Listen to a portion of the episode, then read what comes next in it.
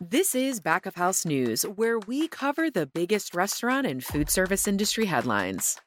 This week, we discuss the announcement that the remaining money in the Restaurant Revitalization Fund is finally being distributed. For more, we go to Back of House editor Matt Lynch.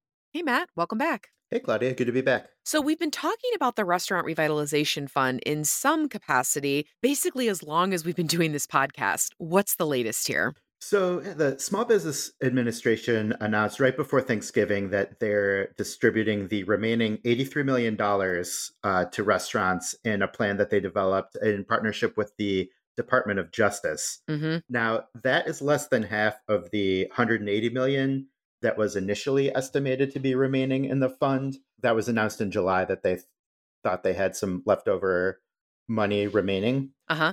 Uh, and ever since that announcement came down in July, basically the SBA has been under pressure from the National Restaurant Association and others to distribute those funds uh, to re- the many restaurants who are still waiting on that initial uh, request for RF funding they submitted in 2021. So 83 million doesn't seem like that much. How many restaurants will this actually help in the grand scheme of things? Yeah, it's definitely not a ton. Mm-hmm. The National Restaurant Association has uh, said it will go to 169 restaurant operators, and again, those are all uh, operators who applied for RF funding back in 2021. As I understand it, they're basically proceeding in order of applications received and just going down the list.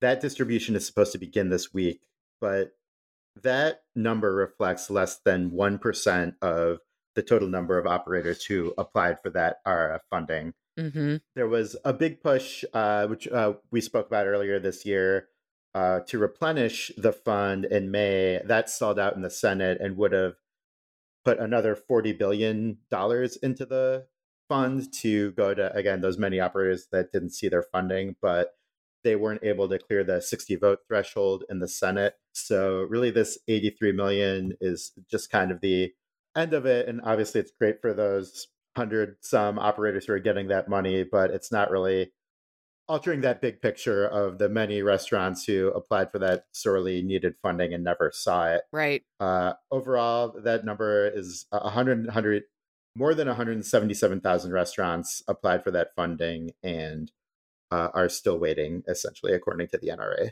Wow, that's crazy.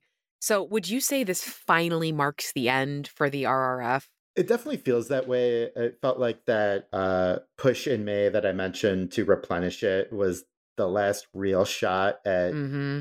getting more money to restaurants under that banner of pandemic relief. Uh, it's obviously not to say there isn't a need for it. Uh, you know, a lot of restaurants are still feeling, you know, the economic pain and ripple effects from that period of having to be closed. But I mean, and you know, restaurants have been open for a while. It just people psychologically have kind of moved on in a lot of ways from the pandemic it feels mm-hmm. like so even if the restaurants are still feeling its impact I, I, just really this does feel like sort of the end point in uh, the rrf yeah i mean especially when you think about the possible recession looming over everyone's heads i feel like that's also playing a factor. Definitely that's a huge question mark and i know our colleague Tyler, who's uh, better versed in these macroeconomic matters than I am, yeah. has, has, talked about this several times on the podcast. I mean, there's so many indicators out there that we're headed for a major economic downturn at some point uh, that haven't fully been realized yet. But you do have to wonder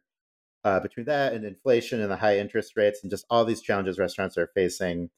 If the recession does come to pass, how many restaurants are going to end up closing? One, and you know, how many of those restaurants would have maybe survived if they had gotten that uh, funding that they had requested?